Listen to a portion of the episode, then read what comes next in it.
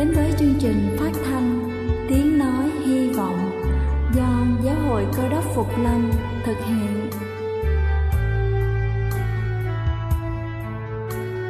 Kính thưa quý vị, Đức Chúa Giêsu trước khi Ngài về trời đã ban cho các môn đệ của Ngài một điều răn mới, đó là họ phải yêu thương nhau như chính tình yêu mà Ngài đã dành cho họ.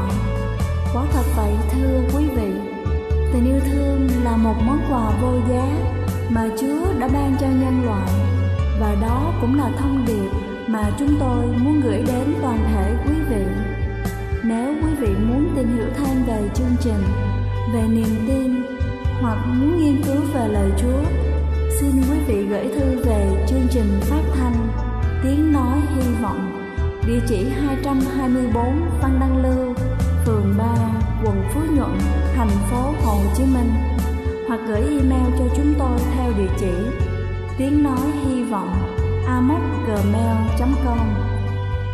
Ngoài ra, quý vị cũng có thể liên lạc với bất kỳ hội thánh Cơ đốc Phục Lâm tại địa phương gần nhất. Xin chân thành cảm ơn và kính mời quý vị lắng nghe chương trình hôm nay.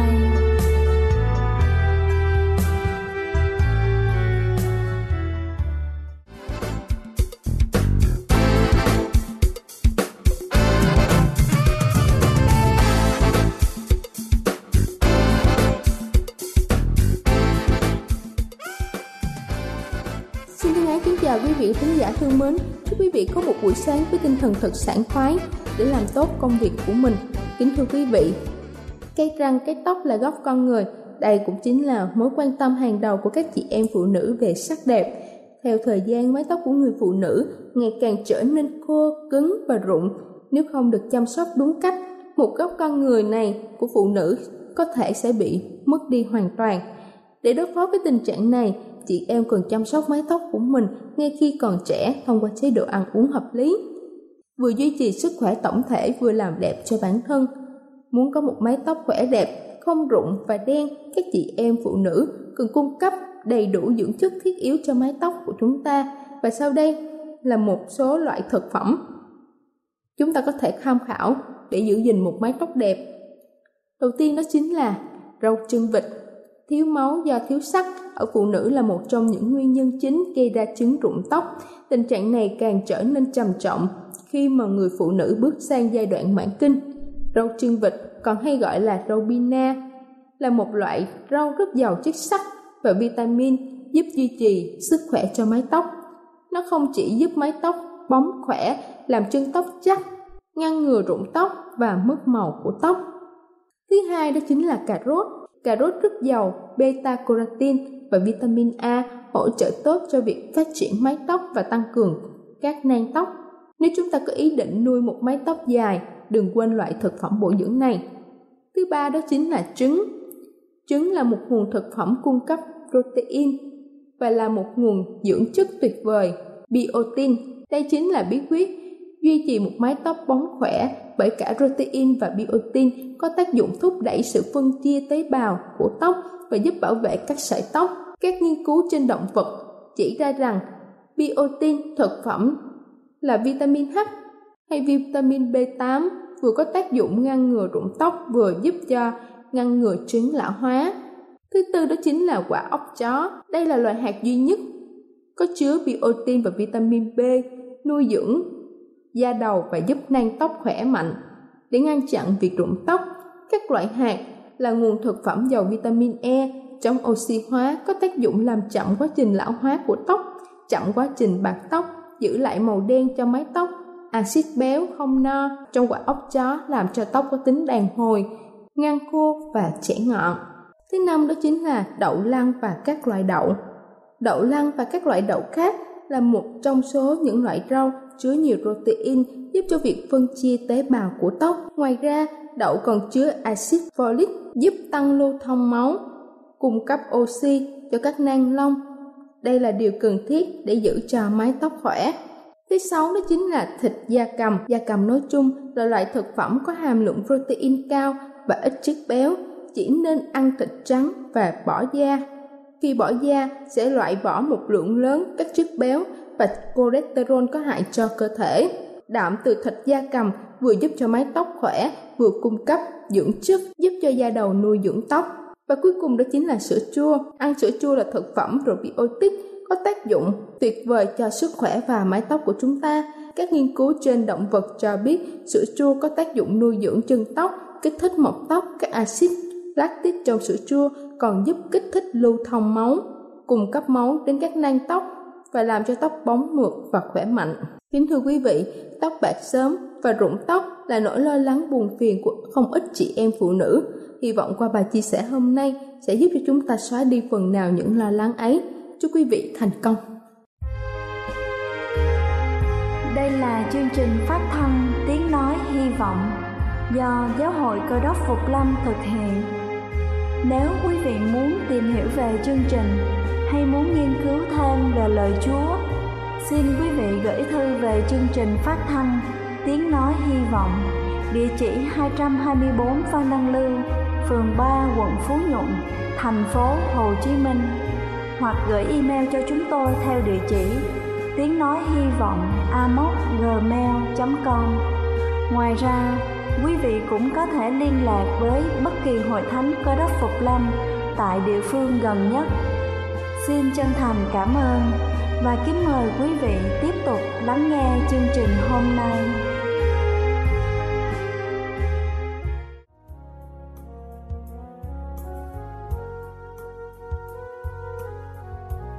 Kính thưa quý vị, và giờ này trước khi chúng ta đến với phần suy điệp ngày hôm nay với chủ đề Trái Thánh Linh, xin kính mời quý vị cùng lắng lòng để lắng nghe bản thánh nhạc tôn vinh Khi Chiêm Bái Cứu Chúa.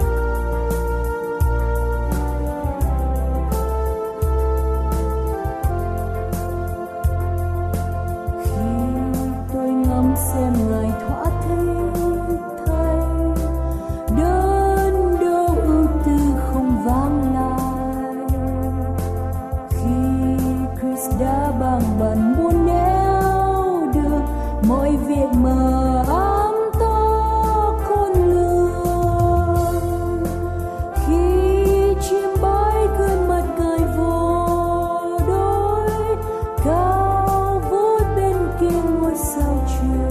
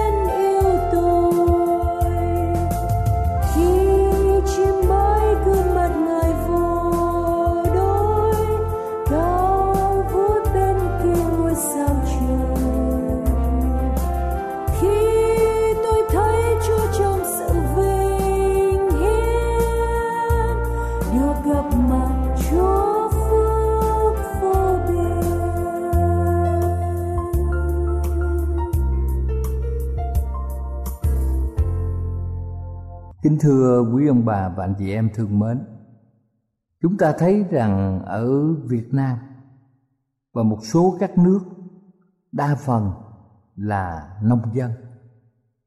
Khi mà người nông dân cày ruộng, gieo hạt và bón phân, thì bất kỳ một người nông dân nào cũng có một mục đích rất quan trọng, tức là mùa gặt. Họ không tiếc một nỗ lực nào và không tiếc một chi phí nào để có thể trúng được mùa.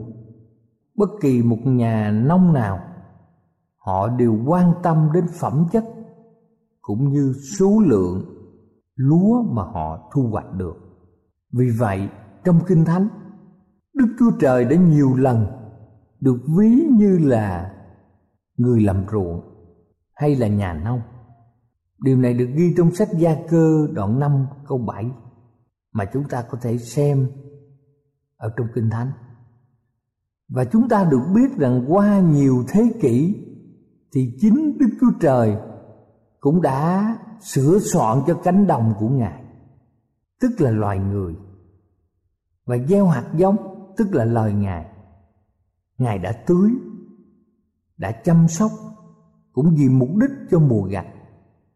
Tất cả những dụng cụ máy móc to lớn và tốn kém của sự chuộc tội, tất cả sự đau đớn, lo buồn tại vườn Ghết-sê-ma-nê và núi Sọ, tất cả những giọt máu và mồ hôi đều đã được đổ xuống cũng vì ham muốn đạt được mục đích. Đức Chúa Trời đã quan tâm đến phẩm chất. Ngài ao ước nhìn thấy đức hạnh đẹp đẽ của Ngài được phản ảnh trên toàn bộ dân sự của Ngài. Lúc ban đầu trước khi phạm tội, loài người đã được dựng nên giống như hình Đức Chúa Trời, và loài người có khả năng phản ảnh vẻ đẹp đẽ của Đức Chúa Trời như một tấm gương sạch sẽ không tì vết. Điều này được ghi trong sách Sáng thế ký đoạn một câu hai mươi sáu đến câu hai mươi bảy. Và chúng ta biết rằng mục đích tối thượng của Ngài trong công việc cứu chuộc là gì? Là nhìn thấy hình ảnh được phục hồi. Điều đó là vấn đề quan trọng nhất, là mục đích cuối cùng trong chương trình cứu chuộc của Đức Chúa Trời. Đức Chúa Trời chúng ta đã muốn đặt cái mục tiêu sáng láng luôn luôn ở trước mặt chúng ta, và Ngài đã xác định rõ những phương tiện cần thiết, nên Ngài để cho chúng ta một hình ảnh đầy đủ chi tiết về đời sống con người sẽ phải như thế nào, về nội tâm cũng như cách ăn nếp ở khi hình ảnh của Ngài được phục hồi ở trong chúng ta. Hình ảnh được phát họa cho chúng ta được ghi trong sách Kinh Thánh Galati đoạn năm từ câu hai mươi hai đến câu hai mươi ba, nói về trái của Thánh Linh. Chúng ta biết rằng những trái của Thánh Linh ấy là lòng yêu thương, sự vui mừng, bình an, nhịn nhục, nhân từ, hiền lành, trung tín, mềm mại, tiết độ. Ở đây trái được nói đến bằng một số ít để mô tả sự kết trái của Đức Thánh Linh tự do hành động trong đời sống của những người đầu phục Ngài. Kính thưa quý ông bà chị em, sự gặt hái của Thánh Linh là điều xảy ra trong đời sống của một người khi được Đức Thánh Linh hoàn toàn kiểm soát. Vậy thì trái Thánh Linh hay là sự gặt hái của Thánh Linh không phải là thành tích của năng lực của một người, mà do một năng lực xuất phát hoàn toàn từ bên ngoài. Trái này không do chúng ta tự kiếm lấy được hay tự mình đạt lấy được, nhưng được tái tạo ở trong chúng ta, và dĩ nhiên với sự đồng ý của chúng ta bởi quyền năng của Đức Thánh Linh ngự ở trong lòng. Điều này chúng ta có thể xem ở trong Kinh Thánh sách Epheso đoạn ba từ câu mười sáu đến câu mười chín, hoặc trong sách Kinh Thánh Ezechiên đoạn ba mươi sáu câu hai mươi bảy. Chúng ta biết rằng những phẩm hạnh đẹp đẽ này có một sự sáng vĩnh cửu, giống như những viên ngọc thiên đàng mà chúng ta tụ họp với nhau. Những phẩm hạnh này không thuộc thế gian. Khi chúng ta suy nghĩ về trái thánh linh và mối liên hệ của trái ấy, thì chúng ta có những suy nghĩ. Chúng ta suy nghĩ rằng tại sao trái ấy lại có nhiều ý nghĩa đối với Đức Chúa Trời. Kính thưa quý ông bà chị em, bởi vì đó là phẩm hạnh chủ yếu của chính Chúa chúng ta là Đức Chúa Trời. Đó là những yếu tố căn bản của hệ thống đánh giá của bản chất của Ngài. Đây cũng chính là kho tàng quý giá nhất, giống như sợi chỉ lóng lánh. Kính thưa quý vị, khi chúng ta để tâm suy nghĩ, sẽ thấy rằng có những phẩm hạnh còn tồn tại và sẽ duy trì cho đến đời đời, là những phẩm hạnh duy nhất xứng đáng tồn tại đời đời, là những điều duy nhất mà chúng ta biết ở trong thế giới này. Những phẩm hạnh đó còn lại sẽ tồn tại khi mà con người với quy luật sanh lão bệnh tử mà chúng ta phải từ giã thế giới này. Câu hỏi kế tiếp rằng tại sao trái ấy lại có nhiều ý nghĩa đối với mỗi người chúng ta? Kính thưa quý ông bà chị em, chúng ta biết rằng những điều làm cho Đức Chúa Trời lo lắng nhất là gì? Đó là tấm lòng nguội lạnh của chúng ta đối với Ngài, và bản chất kiêu ngạo cứng rắn của chúng ta khi chúng ta thành công bất kỳ một điều gì ở trong đời sống. Đó là lý do tại sao khó mà có được một hội thánh hay một ban trị sự đang làm một công việc đặc biệt nào đó cho Đức Chúa Trời mà lại không có một vấn đề lủng củng về các mối quan hệ cá nhân để có thể làm nản lòng người khác và thậm chí lại ngăn trở công việc nhiều người đến với hội thánh. Đó là vì khi chúng ta hầu việc Chúa, chúng ta có cơ hội lãnh đạo và có những địa vị là những điều mà chúng ta không thể có được ở ngoài đời. Và chúng ta mau chóng rơi vào sự kiêu ngạo, rơi vào sự phục vụ cho bản ngã, và thậm chí có nhiều người rơi vào tình trạng tham lam. Khi những điều này được che đậy ở trong lòng chúng ta, thì chỉ cần làm việc bên cạnh những người khác là chúng ta thấy như thế nào? Chúng ta thấy có sự ganh tị, chúng ta thấy có sự hận thù, chúng ta thấy có sự cay đắng, chúng ta thấy sự chỉ trích. Chúng ta để cho cái tôi của mình lớn ở trong lòng của mình. Kính thưa quý ông bà chị em, đó chính là bản ngã. Chúng ta tưởng rằng chúng ta hầu việc Đức Chúa Trời, song sự hầu việc của chúng ta đối với Ngài thật ra được bày tỏ bằng sự thù hận, được bày tỏ bằng sự than thân trách phận khi chúng ta hành động. Đây là tình trạng yếu kém về thuộc linh của chúng ta. Trong hoàn cảnh này, chúng ta phải cố gắng trả lời những câu hỏi rất là quan trọng. Chúng ta thấy như thế nào về tâm linh, về bản ngã của mình? Trong sách Galati đoạn năm từ câu hai mươi hai đến câu hai mươi ba có câu trả lời. Đó là công thức rất quan trọng cho sự thành công của loài người khi tiếp xúc với nhau. Hãy để cho những phẩm hạnh thánh thiện do được tiếp đón và tồn tại ở trong tâm hồn của chúng ta được đem ra thực hành ở đâu? Ở trong đời sống hàng ngày, ở trong gia đình chúng ta, ở trong hội thánh, ở công sở, ở trong nhà máy, trong xí nghiệp, trong trường học. Như vậy thiên đàng sẽ đến với thế gian. Và trong Kinh Thánh không có một sự thách thức luân lý nào đối với lương tâm và cá nhân chúng ta, mà lại tra xét lòng chúng ta nhiều hơn điều này. Và tất cả những lý thuyết đẹp đẽ của Cơ Đốc giáo phải được thử nghiệm một cách tối hậu bởi chính điều này, nghĩa là sự áp dụng những phẩm hạnh đó trong đời sống hàng ngày của chúng ta. Vì thế, những câu hỏi kế tiếp được đặt ra trong khi chúng ta nghiên cứu trái của Thánh Linh là câu hỏi có nhiều tính cách cá nhân nhất và quan trọng, nghĩa là làm thế nào để những phẩm hạnh đẹp đẽ đó được tái tạo ở trong đời sống bình thường của chính chúng ta. Thưa quý ông bà chị em, câu trả lời rõ ràng ấy là do phép lạ liên tục bởi ân điển và quyền năng của Đức Chúa Trời, và do chính chúng ta liên tục tiếp nhận phép lạ đó một cách niềm nở.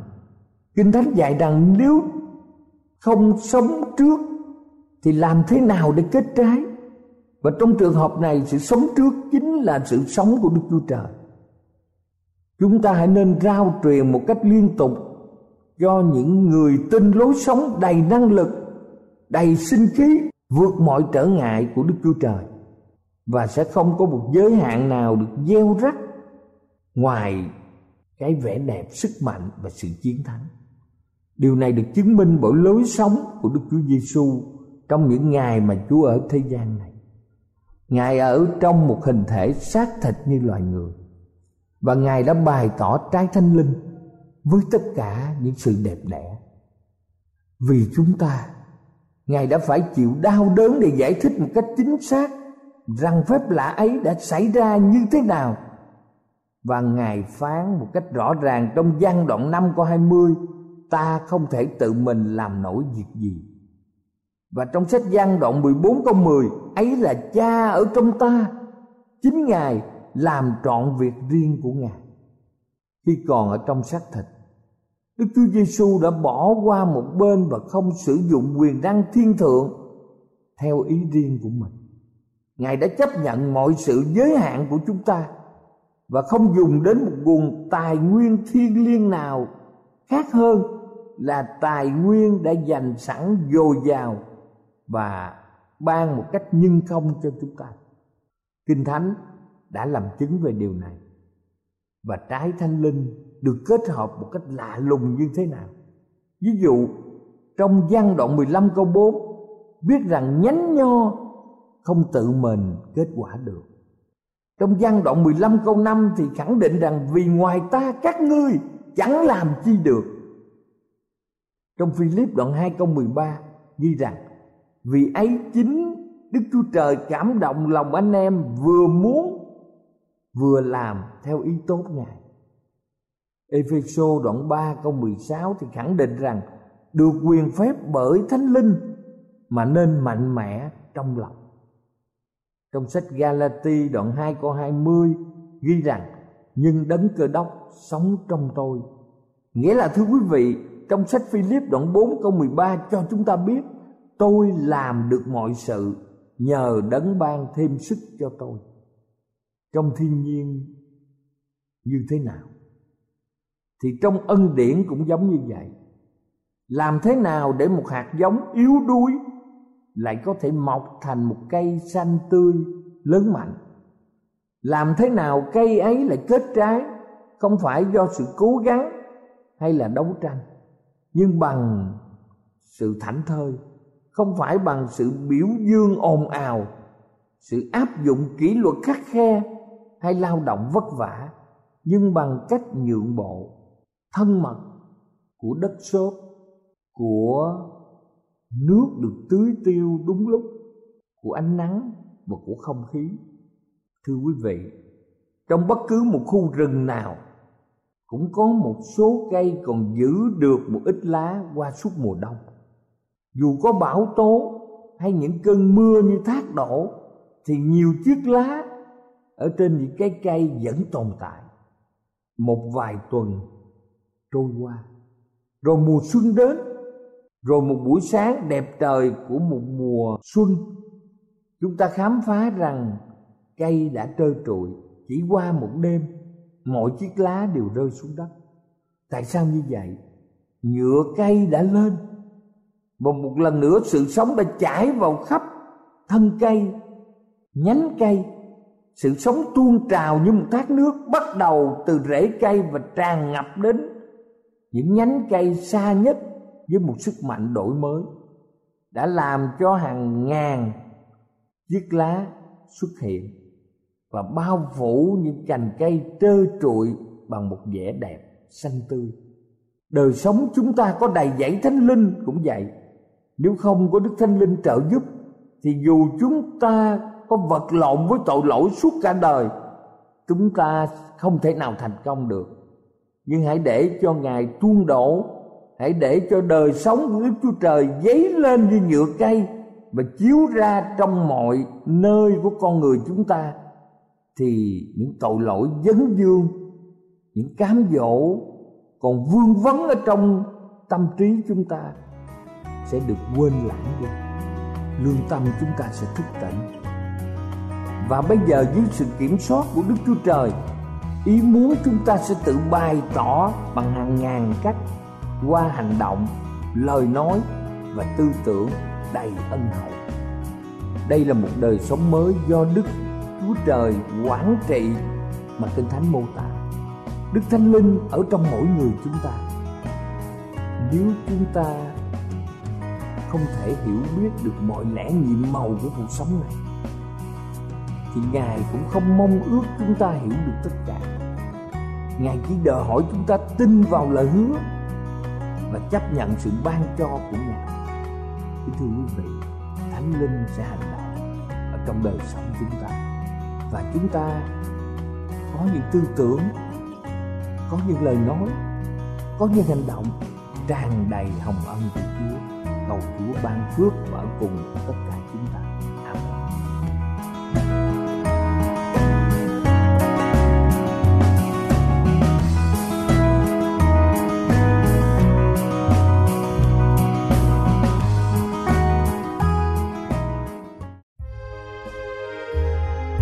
Đây là chương trình phát thanh Tiếng nói hy vọng do Giáo hội Cơ đốc Phục Lâm thực hiện.